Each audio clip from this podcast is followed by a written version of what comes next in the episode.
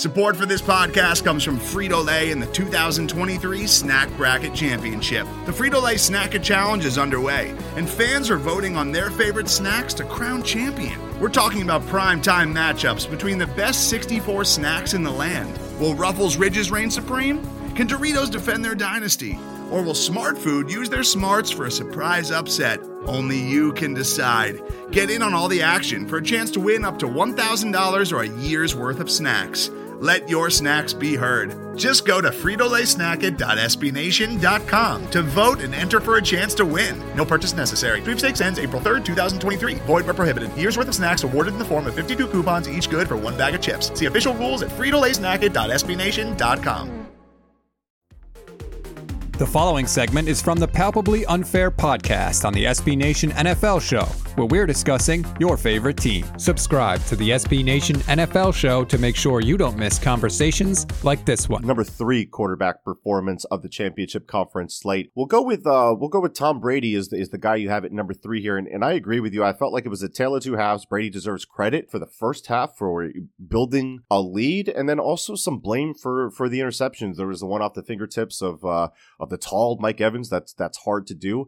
I felt like, and and maybe you can you can kick back on me on this, but I felt like Brady had the most uh, erratic placement of the uh, of the games last weekend. Is that would you would you agree with that? I think so. It, you're right. This was a tale of two halves from Brady. The first half was fantastic. I mean, this game really swung in say 20 minutes of real time from the end of the first half to the start of the second half. You have the Scotty Miller touchdown when Kevin King decided he's just going to, you know, play inside leverage with eight seconds left and no timeouts from Tampa Bay, which was an interesting choice. And then you have the fumble and then the touchdown to Brate to start the second half from Tampa Bay. They build an 18 point lead and now Green Bay's playing in that big deficit. But in the second half, Brady started to press a little bit. He started to, I don't know if he felt like, look, Green Bay's coming. Rodgers is coming. I got to keep, you know, making plays here. It kind of felt like, you know, do you remember that Miami game where he really struggled and Xavier Howard had a big one? It really did feel like Brady was pressing just to get the ball downfield and get it out quick, right? I was going to say Patriots fans saw this in recent years where it seemed like Brady felt like he had to do too much. Yeah. Brady felt like he had to throw some haymakers too because the game is sort of getting away from him, which is interesting when you've got an 11 point lead. Like that's mm. when he threw the first pick. They're up 11. You know, they're near midfield um, and he forces one in the direction of Mike Evans, doesn't do enough to move the safety in the middle of the field with his eyes, right, and underthrows it. Now, then the second interception, there in the red zone, it's a throw that's high. It goes through Evans' hands. Maybe he should have caught it, maybe not, but it's a throw that's off target. And I think really the third one, which was what Patriots fans saw a lot of near the end, which is he's getting pressured and he just does something that is unbrady like. Like I remember against Pittsburgh in the regular season, I think two or three years ago, he had one where he was pressured and like tries to either throw it away or get it in the general direction of Edelman along the right sideline and gets nowhere near the boundary and it's intercepted by Joe Haden. Head scratching decisions. It worked out for Tampa Bay because Matt LaFleur had a head scratching decision of his own to make near the end of that one. But you can't throw three interceptions against the Kansas City Chiefs and win. Like right. you're you're not going to be able to do that. So Brady has to clean that up. Now, this is an offense that has gotten better since their bye week. Yes. Their last loss was the game before the bye week to get the seven and five when everybody, you know, threw the dirt on them, said that they would look, they were done.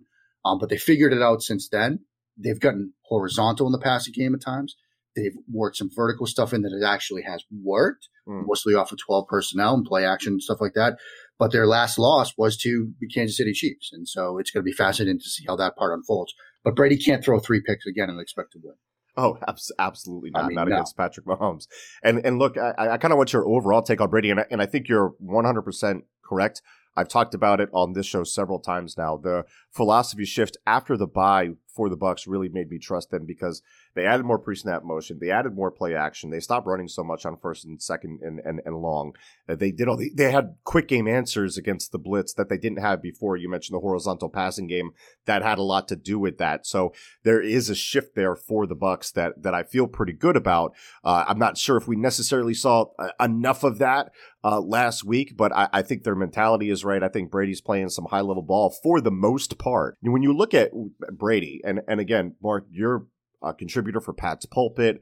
You're a Patriots fan. You have you have seen everything from Tom Brady. Has he aged at all? Like, like where does it show up, and where, where when's the drop off gonna happen? Because like, it's funny. I have passed the torch to your new neighbor, Jon Ledyard, in terms of being the watcher on the wall and defending Tom Brady. But I, I, was Jon Snow for years doing that atop the wall. But people would say he's got a noodle arm. The cliff is here. Like back in 2012, 2013, yeah. 2014. I'm just like, no, like it's not. And you know, I said when he moved to Tampa Bay, when he made the decision to go to Tampa Bay, you might see the best of Tom Brady this year because everybody's going to say he can't work in a Bruce Arians offense. Everybody's going to say he doesn't have the arm for it. Everybody's going to say he can't throw the ball downfield. And he had a darn good year, and he's in his 10th Super Bowl, which is just absurd. You can hear the rest of this conversation by subscribing to the SB Nation NFL show wherever you get your podcasts.